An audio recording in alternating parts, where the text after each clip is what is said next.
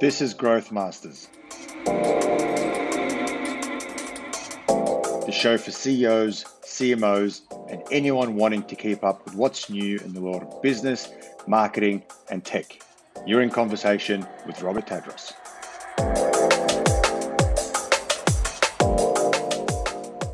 Right, today's guest is the CEO of the luxury lifestyle and consumer brand strategy firm based out of California. He consults some of the world's leading luxury brands, such as we all know Ferrari. He's also the author of several luxury management books, a global keyword keynote speaker, and holds luxury masterclasses in Europe, the USA, and, and Asia. He's an award-winning brand builder, like I like to call him. He's a he's a brand psychologist. so please welcome Daniel Langer. Thank you so much, Rob. but it's nice and sunny over there, not like here where I'm, where I'm stuck inside in, in, in, six degree weather. Yeah, it's actually uh, the, the place I'm I'm here currently um, is, is one of the warmest in the world, and uh, but we have a bit of an overcast day today, so it's a bit unusual. So usually it should be should be like blue skies, and today is a bit of a of a gray day. But okay, it's it's nice for a change. Well, look, trust me, it's much much better than where I am at the moment. So well, I definitely wouldn't be complaining. Dan, I'd love to, you know, open up the conversation mm-hmm. and, and the topic where I, where I where I believe we can add a lot of value is, you know, how do we add extreme value even in some of the, in the toughest time that, that we're in at the moment. So I'd love, I guess, you know, to hear a little bit more about what you do, a little bit more about about, about the agency, and I guess some of the brands that you that you currently work with. Yeah, thank you so much. So, you know, when when I founded Equity, which actually was only about three and a half years ago, so I'm, I'm, I'm quite sometimes surprised how fast we, we managed to grow and um, how fast basically the, the, the idea that that I already developed probably about a decade ago, um, how fast the trend get got traction once we once we launched it in the market, and so you know I I kind of started my my journey probably about a little bit more than a decade ago when I wanted to understand why people are actually buying luxury. And then I was very surprised that there was hardly any research on the topic. So I kind of uh, took it on me to um, to change that, and decided to do um, a PhD on luxury management. And uh, on this, I focused on during that study. I focused very much on dissecting the why. Yeah, why are people buying? And you know, colloquially or so, we, we kind of like to say it's status yeah? Also some people say okay they want to impress others. But i re- never really liked that um, that notion because when we say it's about status it's about others it's about impressing it's it kind of implies some kind of judgment. And um, i always think that if we work with brands or if we want to build a brand and, and create um, you know luxury for consumers it's not very good to start from a from a judging perspective but we should do much more an understanding perspective. And so this is kind of how it all started. And then my my work during the PhD was very much focused on the understanding of what are the drivers of value of brands. And kind of this brings me to to your question. I like to sometimes say luxury is extreme value creation. It's nothing more, nothing less. So when we speak from a brand's perspective, I'm in the luxury business if I'm if I have the ability to create extreme value for a consumer much higher than the average category value. So let's say if we take, um, I, because I have the water now here in front of me, if we take the water category, you know, some people are able to um, sell a water maybe only for, I don't know, 10, 15 cents a cup or a glass, and then someone else is able to sell it for um, 50 or 60 or $100 a cup. And I was always wondering what makes it so much different from one to the other and how can we basically take this and take this to the next level? So this is kind of the foundation of what we do. Right now has been or the last couple of months have been among our busiest months. And i would say that there's the kind of three factors. First a lot of brands and this is kind of independent whether they're in luxury or not in luxury have been suffering quite quite a lot um, now obviously during the pandemic as, as we all know um, several different reasons and some of them came to us to ask for advice. But the other thing is, which I also find very, very exciting, is there's a lot of new brands that are not yet in the market and that are about to be launched. And I've never seen so much activities of entrepreneurs to kind of prepare the launch of new brands.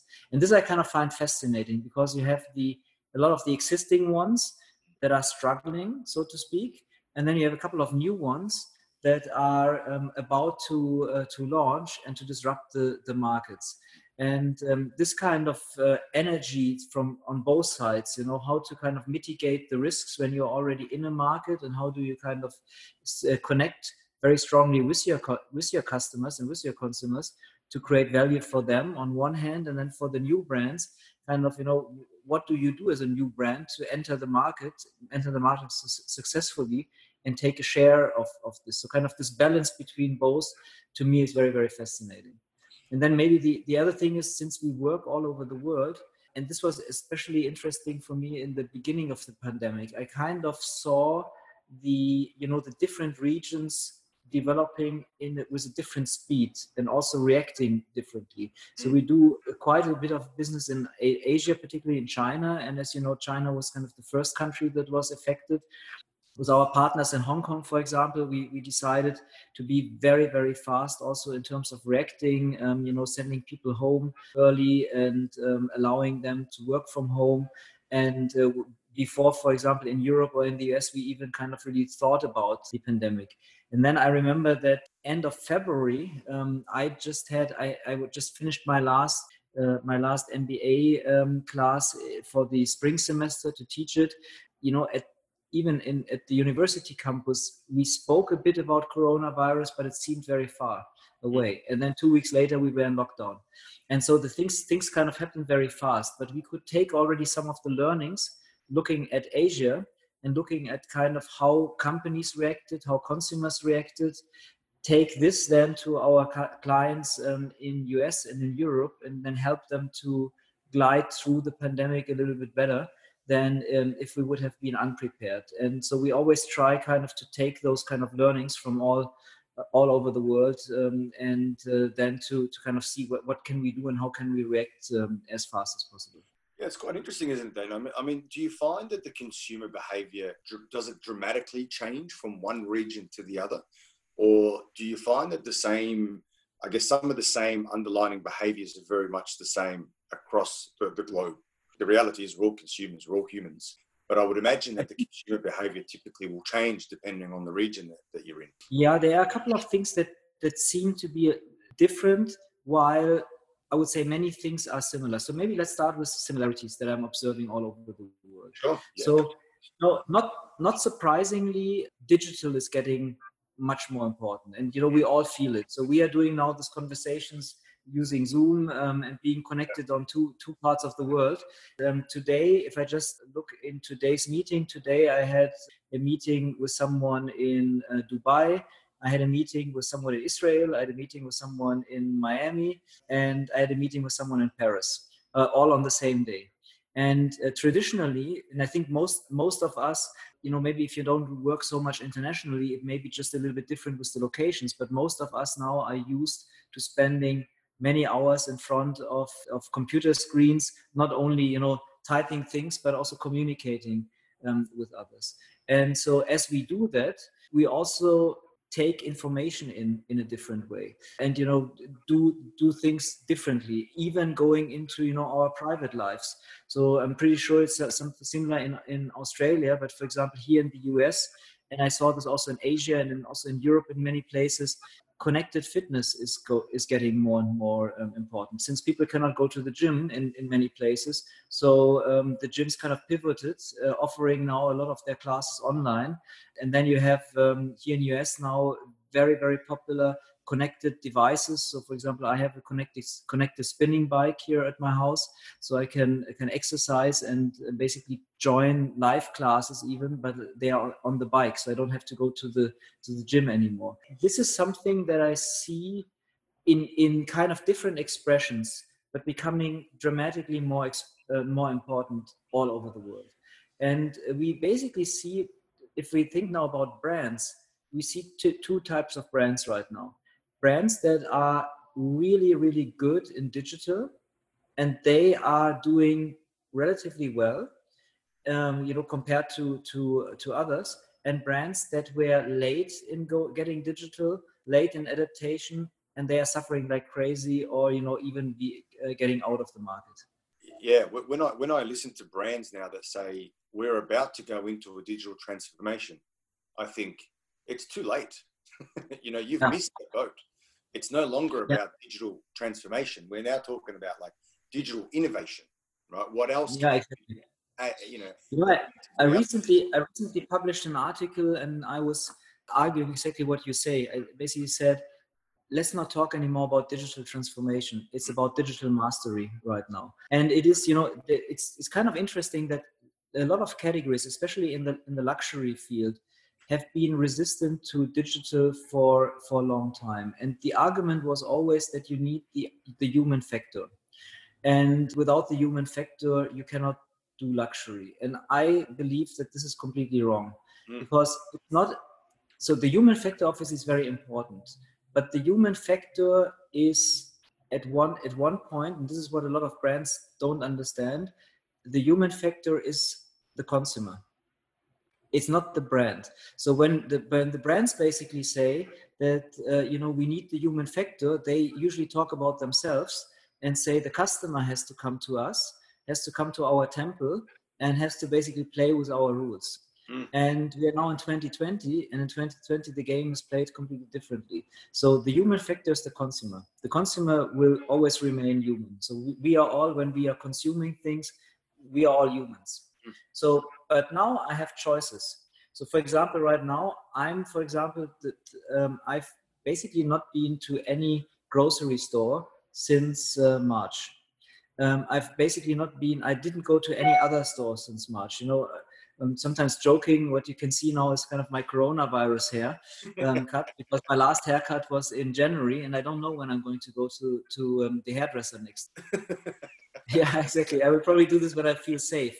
So this means for me this notion that luxury, or let's say call it extreme value creation, has to be a human in a sense a human to human interaction always is completely wrong mm. because for example if i want to inform myself about um, i don't know buying a new car or buying luggage or buying i don't know a shirt or a jacket or something like that the first thing i will do and most people do is i go online and i start to inform myself about you know what is out there and, and so on and then maybe i buy online yeah, and then there were a lot of categories that basically said for again many many decades we're not going to sell online. Take the watch industry. The watch industry was maybe one of the ones that resisted longest to say you have to go through a de- to a dealership. So now, when all the dealerships are closed in many parts of the world, I would say good luck with this approach. It, it will not it will not work. So if you want to sell then uh, a watch, better you you offer something online. Hmm. Um, the same when you think about car brands. Most car brands have insisted for decades that you have to go to the dealership to make the deal, so to speak. Then the, the first company that, that disrupted this notion was Tesla. And uh, Tesla insisted, or Tesla said, we are not even going to have any kind of dealership. Everything is, is basically run by us as a brand and everything that we do also works digitally. So i can order a tesla online even if it's the the uh, the model x for i don't know 100 120000 us dollars can order it online. And there is no reason why this should not be the case. So if i want to interact with uh, with them i can go to their store. That's fine. But if i don't want to interact with them then i should be able to buy online. And so I'm, i agree with you. So it's it's um, it's about digital mastery digital innovation. And it's also about understanding that the battle between brands is won now in the digital space. The mm. consumer will make the decision be- before they even go to the store. And this was even uh, valid you know six months ago one year ago two years ago even for very very high end luxury products the consumers have already made their decision when they go in the store Mm. So this means the store is only the final point of the journey. Mm. And a lot of brands have uh, paid probably too much attention on the stores, and then they forgot that the journey begins before. And if I'm not winning versus my competitors in the moment before the people enter the store, I'm not going to win. Very simple. That's a very, very interesting point. You know, if I apply that to, you know, a lot of the work that we do at Impressive around customer journey mapping and understanding mm. what the sales funnel looked like or the consumer, mm. you know, the, what that actual, you know, that path to purchase looks like. When you think about it, it's like 80% of our work goes at the start before they even walk into the store or before they actually, you know, begin their purchase journey.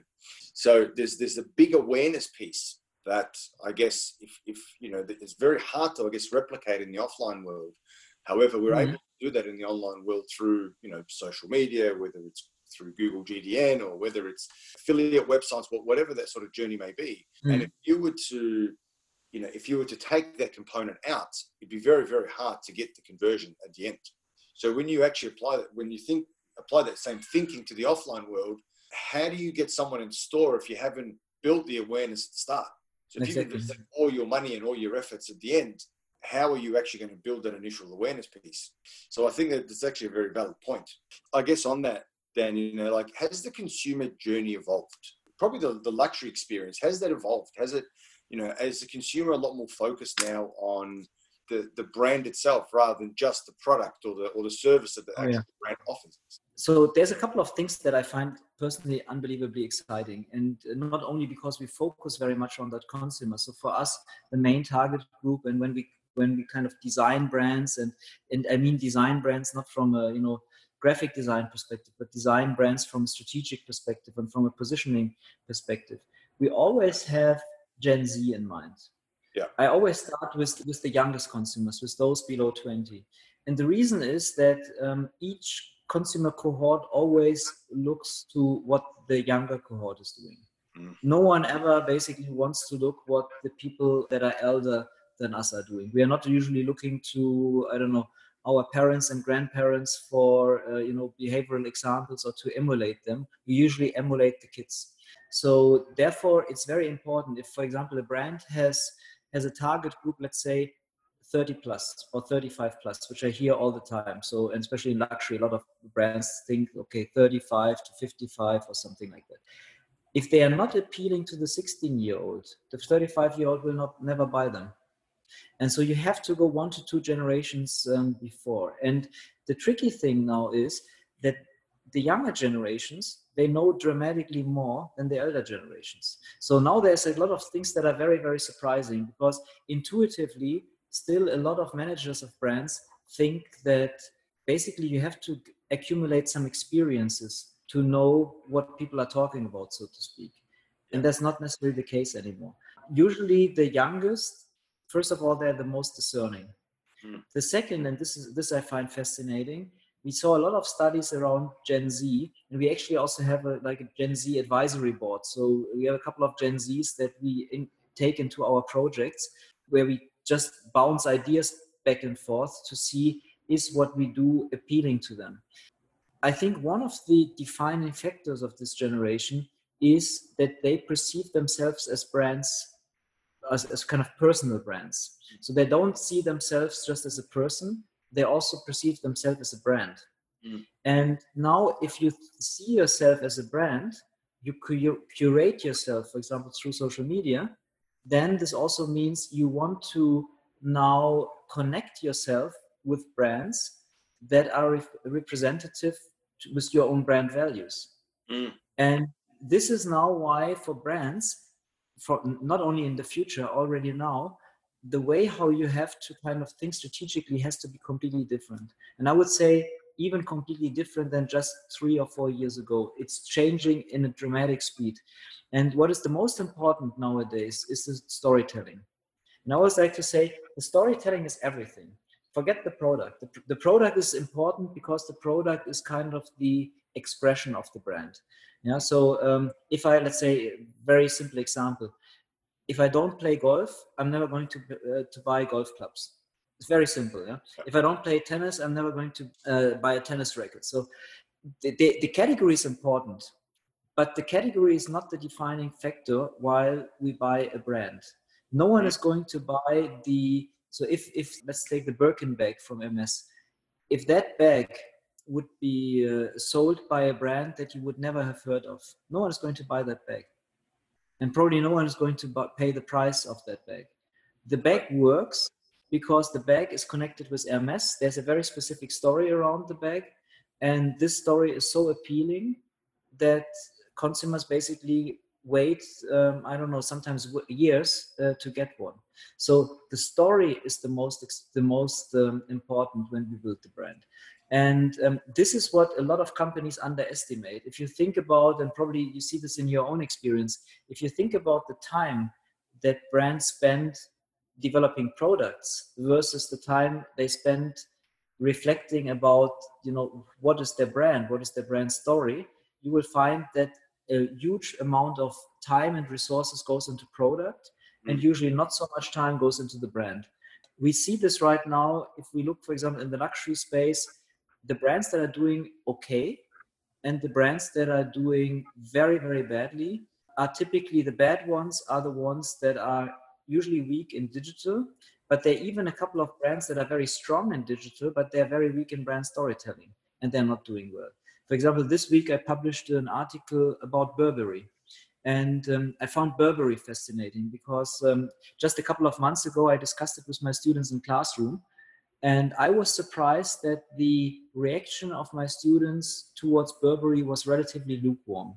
So no one was really super excited about the brand. And a lot of, of my students, um, wherever they came from, I have uh, students from China, from Middle East, from Europe, about half from the US, they kind of said, you know, it's a beautiful brand, but I cannot really say too much about it. And then I kind of forgot about Burberry, so to speak, which also is not not not a good sign. But then, um, you know, when I saw last week that they are um, restructuring and firing now quite a lot of people in their workforce, um, and that their numbers are down dramatically.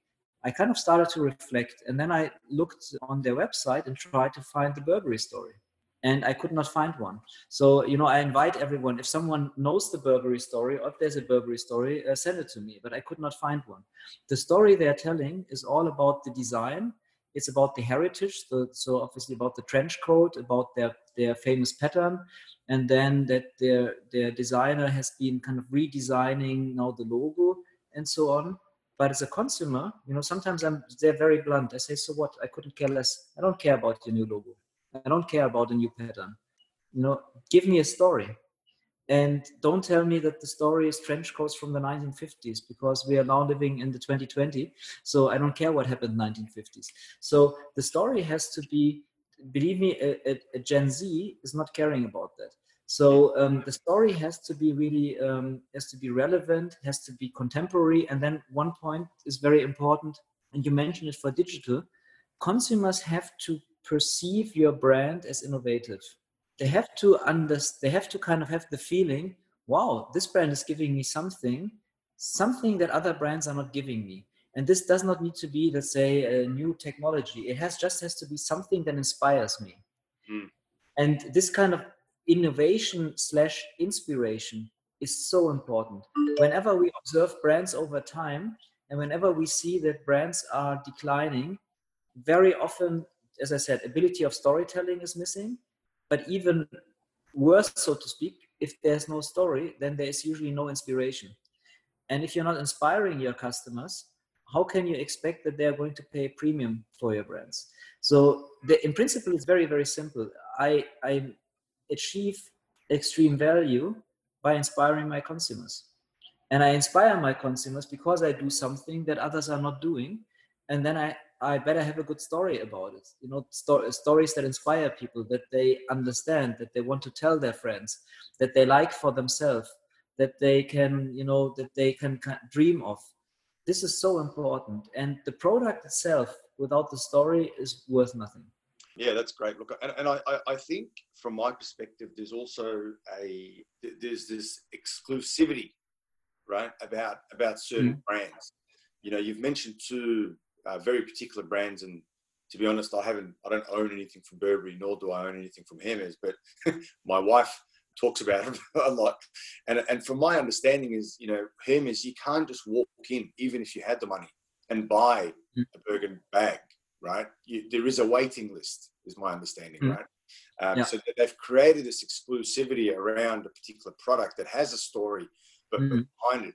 Where with Burberry, I mean, anybody can walk in and buy a trench coat yeah and there's there is you know it's it's a bit of an art because as a brand you want to be you want to have a certain size in a sense. So you want to obviously grow. You want to have a sizable business, and you you usually need to to stay on several you know um, pillars in order to be you know to be successful over over time because each market has its, its own uh, cyclical um, you know moments and so on so it's it's good for a brand to not be dependent only of one sector but of other sectors and you can see that really the, the super successful luxury brands usually are relatively diversified and offer basically under this under their own brand story different products that basically then accompany you through your day. But in a cer- to a certain degree exclusivity is very important. So therefore for example a lot of a very very successful strategy is basically that you reduce the the offer so to speak. So um, you do limited editions. You try to do something that creates creates a certain hype but then you ideally sell a little bit less or much less than than the hype yeah? ferrari has been successful with this uh, you know since the beginning and i think in the beginning enzo ferrari always said we're, we're going to produce exactly one car less than the demand yeah so that always that, that there's always demand and a fantastic example was just happening the last couple i don't know two three weeks ago when christian dior launched a collaboration with nike with the air jordan shoe so mm. it was the air dior shoe in my point of view a genius a genius uh, move so they created an incredible hype digitally around this shoe and uh, the shoe was priced for two and a half thousand dollars, which is quite a steep uh, premium to to the basic Air Jordan that you can buy probably for about a hundred dollars. And yeah. yes, the shoe had some modifications, so you have a Christian Dior logo on it, and you have a couple of maybe different leather applications on it, and there's a lot of craftsmanship that goes into it. But it's a quite steep um, premium already. But you can see kind of when you do the right thing so you kind of uh, create the right hype you you play really very well on the digital side because they did a phenomenal job on announcing on announcing it uh, digitally and creating kind of also like a, a, waiting list moment. So you had to sign if you wanted to buy the shoe you had to sign up on a on a waiting list and then interestingly i think they limited the the edition around 15000 worldwide if i have the numbers right now in my, in my memory. And they had 5 million people who wanted to buy the shoe. And uh, um, I, I just saw last week on a used or basically on a kind of reselling platform that the shoe is trending now around twenty thousand dollars just two or three weeks after the after the release. And I would not be surprised if we if we see the shoes uh, in in a you know in a couple of weeks maybe at fifty thousand dollars or even even beyond. And that is really really the ability that shows you know you have one brand Burberry struggling not being able to sell their items in the way they, they want, starting to discount, and uh, and then basically having to fire people or reduce, restructure their their um, their company. On one hand, so maybe not being able to inspire, and then you have another brand, Christian Dior, that is able to inspire. We are exactly at the same moment in time. One brand not working very well, the other brand kind of firing from all cylinders and uh, and uh, inspiring the consumers so again this ability to tell stories this ability to want people to you know this famous fomo fear of missing out to to yeah. to to want people not miss not wanting to miss out if you can do that then you create really an incredible amount of value and you can see that the value goes far beyond the sale because if your products in a used form are much more valuable than your products when you sold them. It, this this tells you how much value you're actually creating um, for consumers. Yeah, I mean, I guess the, the moment that Christian Dior put that logo on those Jordans, I think the price would have naturally gone up about a thousand percent, right? Yeah, the, the, amount exactly. of brand equity that, that sits within that logo a, a, very a particular brand that I'm, you know, I'm, I'm very much into my watches, and I have been trying to buy a Rolex Pepsi for probably close to two years now. I think Rolex have done a, a significant, an amazing job at maintaining the exclusivity of the brand and, and, and, and, the amount of volume, I guess, that they, well, the amount of pieces that they produce. So mm-hmm. typically a watch, you know, a Rolex Pepsi would retail for around close to 14,000 AUD, right? Um, mm-hmm in Australia. That exact watch, I mean, number one, it doesn't exist. You can't, it's the most sought after Rolex right now globally. Mm. Secondly, if you were to buy to, to even attempt to buy that Rolex on, say, Chrono 24 or you know one of the online on, online retailers, you'd be paying in excess of thirty to thirty-five thousand AUD. Mm. The exact same watch that retails for fourteen thousand, right? You're paying mm. double the price because of the limited amount of pieces that are that are that are existing, I guess, around the world, and the amount of demand for that exact mm. watch. So I, I, just, you know, I find that extremely, extremely smart and very, very clever. I guess from from, mm. from such a brand to. Yeah, this, this, is what some brands do brilliantly. You know, Rolex has been always a, a brand. It's, it's a phenomenal example of that. They combine, you know, incredible craftsmanship and at, at, the same point in time you know you see them while you see them everywhere you have some of them that are very very hard to get. And it's, it's almost like a like a sport. So uh, you know similar similar to you i um i was uh, you know i'm wearing today my my kind of normal gmt master and i was and, and i was um, also looking at the pepsi one. And um, the the jeweler uh, that i buy my watches from he said okay um, i put you on the waiting list but it will take a couple of years until you will you will get one yeah and um, then a lot of people may never do may never do that because they don't want to wait or then they wait and then maybe they, they don't get it. So i think the secret is a bit to while you need to sell things some of your of your assortment if it's if uh, if some iconic items if you change them if you limit them um, if you change them all the time so that people basically know that if they don't buy now it will be it will be gone. These are all strategies that can increase the value quite dramatically but again, it's it's very much why is the Pepsi one so um, sought after or the Daytona? It's because those watches have stories. You know, those watches were connected uh, with history. You know, and then the, the Pepsi one was discontinued, and then it came again in the with, in the ceramic in the ceramic um, bezels. So there is there is a lot of history in in that, and a lot of of storytelling. Um, if they would just have basically launched it and and they had like 20 colors and um, then this was just one of the 20 colors. No one would be would, would care for that mm. but because they have been always very restrained in the number of colors they had and then from time to time they launch something like the pepsi which is very unusual and people already know that probably this watch is not going to be available forever. Um, but probably it's going to disappear relatively fast so if i don't place the order now I will never get it. It's it's kind of the same. It's kind of the same thing, and it's similar to a Daytona. You know, good luck to get one. This is this will take uh, will will take you quite some. Well, some, I've, some I've, got a friend of mine in, uh, who, who's a jeweler here in Australia, and if you want a Daytona, I can get you one right now. he gets him. he's got. He has a dealer in in Hong Kong, actually. Oh, yeah. Um, and he does mm-hmm. have. He sent me a photo of it yesterday. He does have a um a rose gold uh, with the black dial Daytona that's available. Um, mm-hmm. you don't want to know how much it's worth. Probably insane. it's pretty insane. Yeah. And I guess like the, the, last area I want to sort of cover off is around personalization. You know, I, I'm mm-hmm. seeing that there is a great importance now on on personalization in general, and we're seeing that probably with even some of the luxury, you know, handbag brands like even the Gucci. You know, you can walk in mm-hmm. and get your initials on it, or Louis Vuitton. Um, mm-hmm. What are your sort of what are your thoughts on I guess where personalization is and how does that impact the overall um, an overall brand?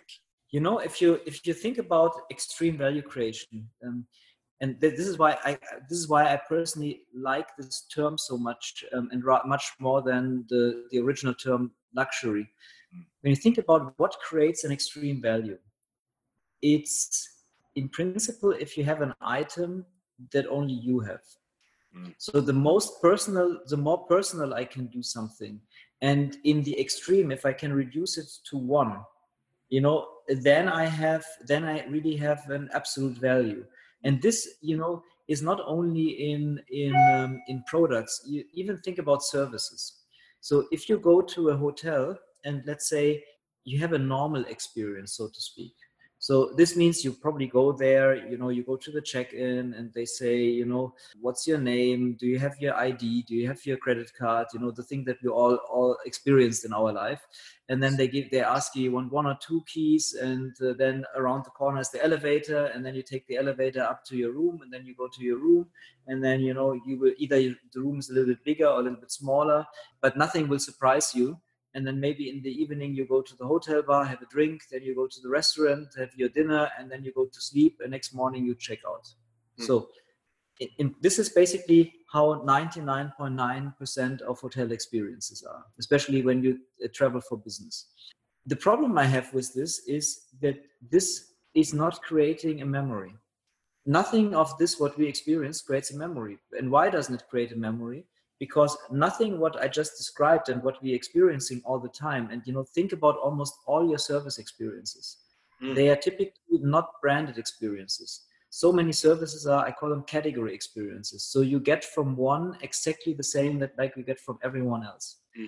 and um, sometimes with hotels i like to say you can blindfold me and put me in hotel a b c um, if I take if you take the logo away, I will not be able to tell you whether I'm in in that chain or in that chain or in that chain because they kind of do the same. And then sometimes the hotels are nicer, not so nice, and, and so on.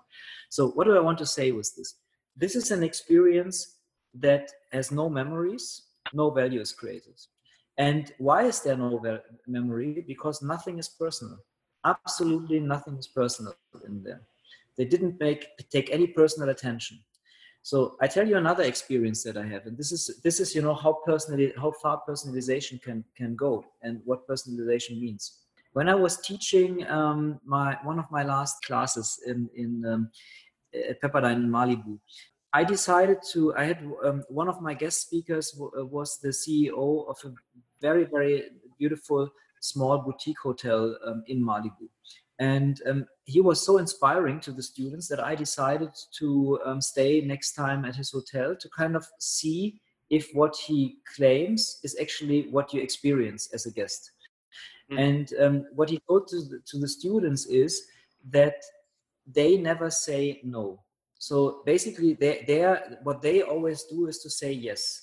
And not basically just say yes, say yes, but he said, Our life is a life of no's. So wherever we go, you ask something, and then um, you know they send you from one counter to the next. You, you go, you call a call center, and then you find out that you're at the wrong line, and then you have to call again, or then they. So in, in and you know they send they always send us away most of the uh, places, most of our experiences.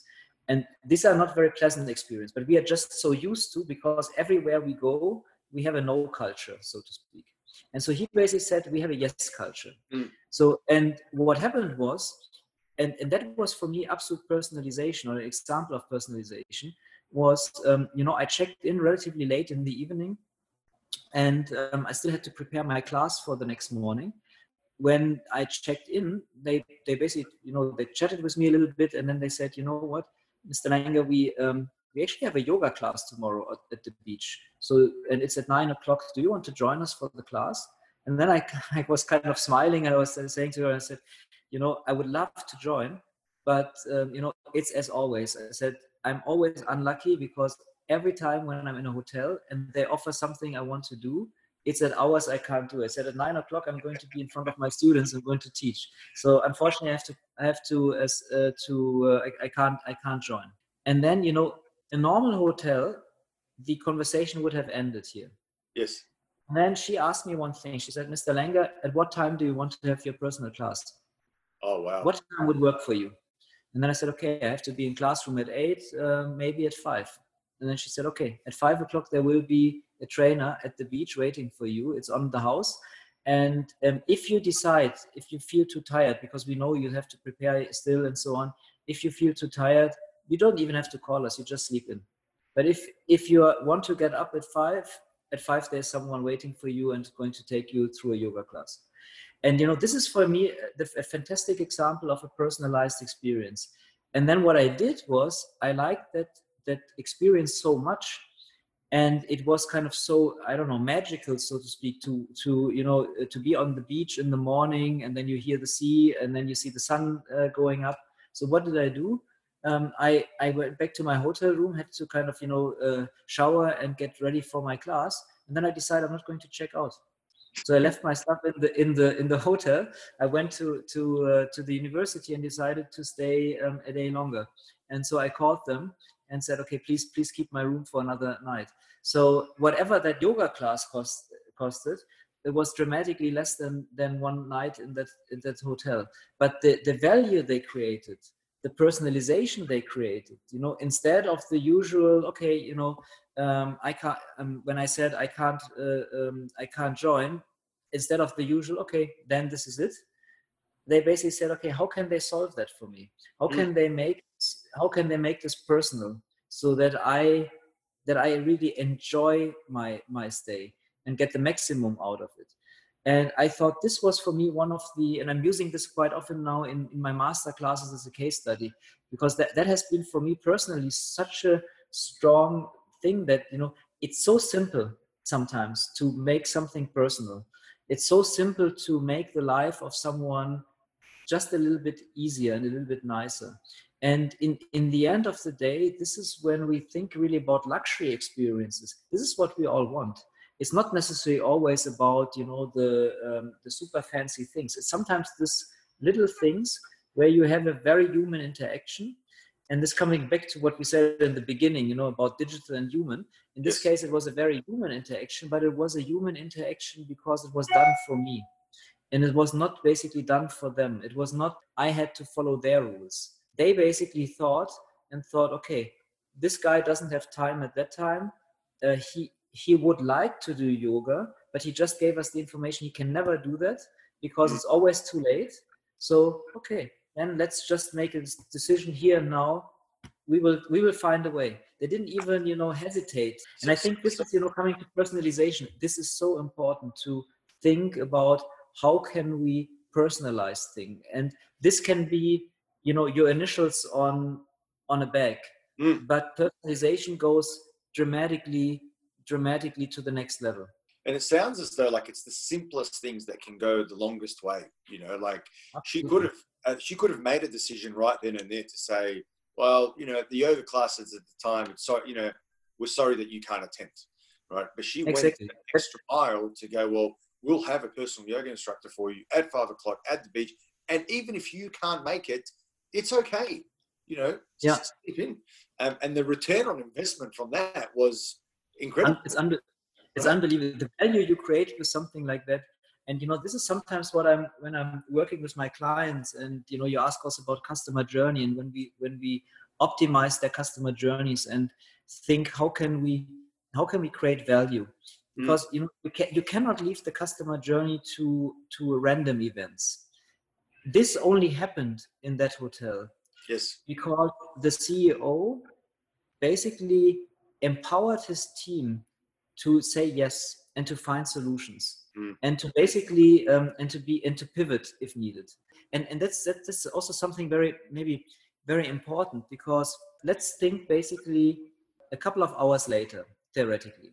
So let's say she made the promise to give me the bring me the teacher and uh, then she calls 10 teachers that are available and everyone says i can't i can't i can't and maybe one teacher says you know five o'clock is too early i would do it but only if it costs $500 they already made the promise to me. Mm-hmm. so maybe they, let's say she would now hire that teacher for $500 so that she can keep the promise. Mm. let's assume now because sometimes these things sound so easy. Let's let's just do it. Let's just do the same. You know we will we will now implement it. But if for example next next day at lunchtime she presents to her her boss the invoice of $500. If the boss even hesitates or is a little bit grumpy about that, no one ever in that hotel would ever go above and beyond. If she basically reprimanded for that, and that is why sometimes eh, people have to be very careful when they when they say, you know, we are empowering our teams or, or we are expecting our teams to go the extra mile. It only works if the people who are empowered feel safe to be empowered and this is where a lot of brands make mistakes um, that they basically they say a lot of things they put lots of things in their mission statement they say we are doing the world class service this is also like a word i cannot hear I, I, I, kind of sometimes I say I want to vomit if someone tells me um, world class service. and and I tell you why. You know, I tell you why. If if let's say let, us take hotels because everyone can imagine hotels. So if I basically would say, let's we, we open now a beautiful new hotel in Melbourne, yeah, and now and I hire you to run this hotel, and I say, uh, Rob, provide world class service to our guests. what will you do? You know, it's not actionable. You will not know what to do. So it's you will do your best. Yeah, you will do your best. But what does world-class service even mean? But in I've seen in so many manuals of brands um, when they basically describe their service experience. We expect all our our our employees to do world class service, or we are we do excellent service. It's all bullshit.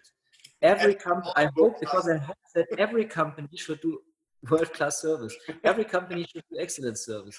So if I have to say this first of all, it means that um, you know that we, we even have doubts that people would would do that automatically. But even worse, this leads then to these kind of undifferentiated service experiences that I was telling before. Because if I just say world class service, it means everyone will make their best effort and we will have one experience the same as any other.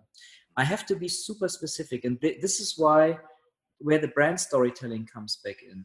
When, when we do, when we kind of um, strategize around customer service and about the customer journey, we always start from the brand story. We always ask ourselves, what is it what we want to inspire in our consumers? What is it what we want to where are we how are we creating value? And then at each point of the customer journey exactly the same inspiration has to happen. At each part of the customer's journey the same value has to be created. And so it's not about creating let's say a world class service. It's creating a very specific service that i can only get in that place and that I cannot get at, at the at basically kind of the, the shop next door.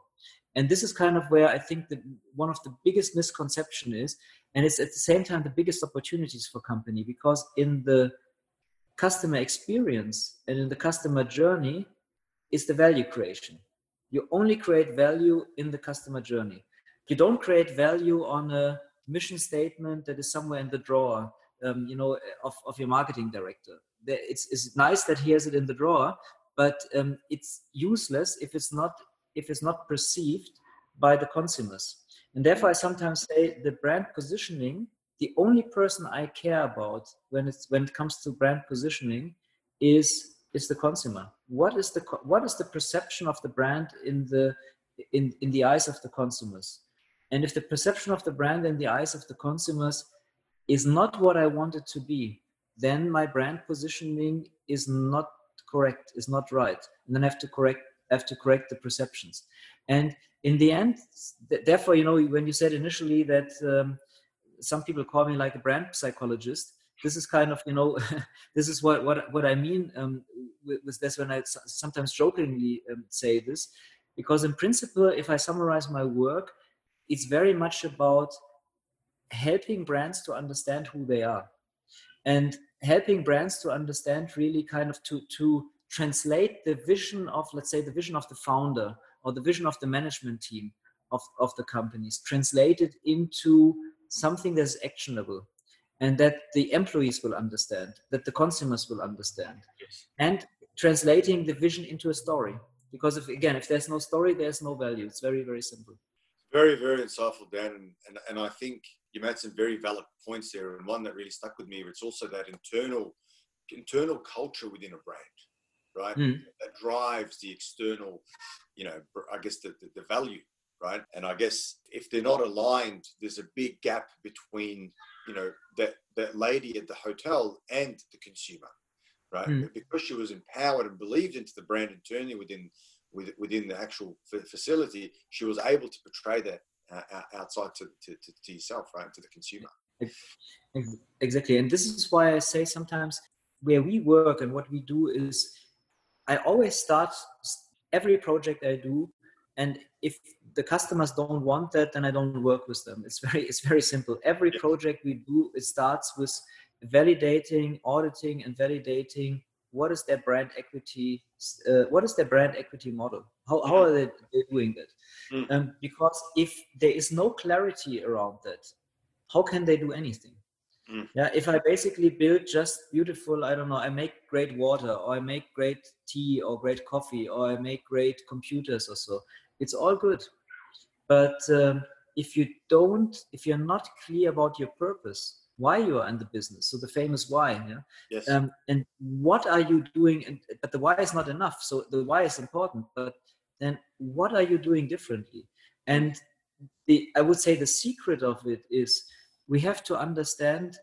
So if we say what are we doing differently, in principle, is completely irrelevant for consumers. I couldn't care less as a consumer what company A does differently from company B. Mm-hmm. The only thing that matters to me is what does the brand enable me to do differently? And that is very different from the internal view. And most companies are too focused on internal, too focused on mission statements, vision and values, and all of these things.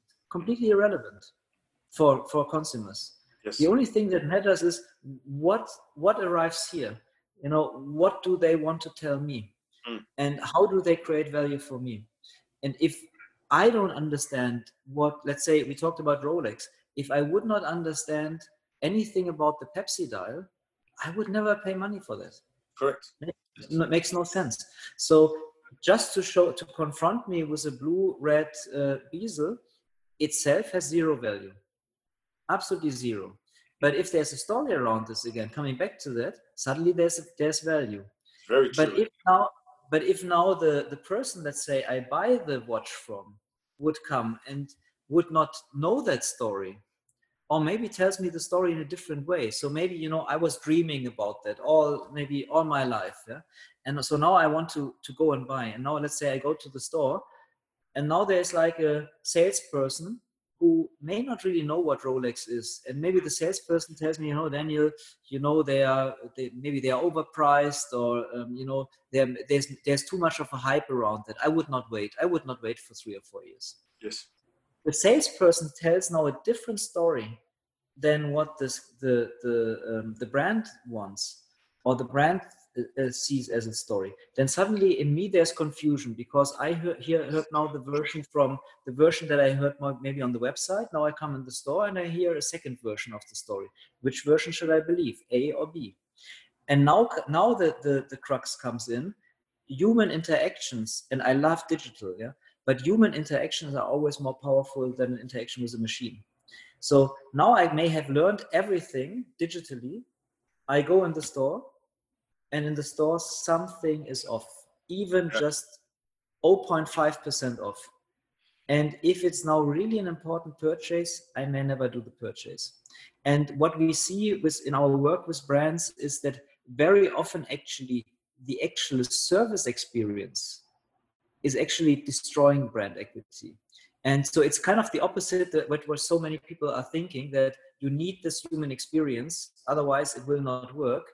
Yeah. What we see very often is the brand that every some brands do everything right digitally, and then you walk through the through, through the gates of the store, and you want to buy the product, and then they do something you don't like, and then you will walk out again and you will be happy and you didn't spend you didn't spend the money. Kills kills the entire experience. Kills the entire experience. Daniel, thank you. thank you very much for that. It's been very, very, very insightful. Uh, I'm sure our listeners have definitely got some some really good insights out of out of the conversation that we've we've had today. I guess lastly, how do we how do we find you? Are you on social media, LinkedIn, Twitter? What's the best way to to, to, to, to follow you? Ah, thank you so much. Yeah. So um, there are a couple of ways. So first of all, maybe start. Let's start with my columns. So I write regular columns, and I think there are two that I would like to highlight. Um, every Monday, I write a column that is called "The Future of Luxury" on Jing Daily, and uh, then on every Tuesday in South China Morning Post, which I also think is quite popular in Australia, South China Morning Post, um, you will find a column called Inside Luxury, where I'm answering a lot of um, questions from the readers yes. about luxury brands. So uh, recently, I wrote, for example, something about mocktails versus cocktails. When readers asked why why the heck are are uh, alcohol-free drinks sometimes more expensive than alcohol drinks? So these are also challenges for me sometimes to to you know to answer. Sometimes are things that I never really thought about before, but that uh, kind of keeps you always uh, you know grounded. And um, so this is I think these two columns are very interesting every week to yep. kind of learn about luxury and what is going on. And then our website is equitybrands.com. And on equitybrands.com, basically you find also all kind of resources. We have um, a, a, quite big blog section where we uh, post all kind of uh, interesting articles that we find um, around you know managing brands. We have a crisis management um, section on there where i have been compressing or, or, or, putting together all kind of articles and resources that i found since the beginning of the pandemic that i found personally useful or that my clients found useful in managing um, brands. So we kind of try to make um, the the Equite website you know very informational for for um, the people who go there. Well, thank you again very much, and I uh, yeah look forward to, to, to catching again with you soon. Great, thanks, Rob. Thanks.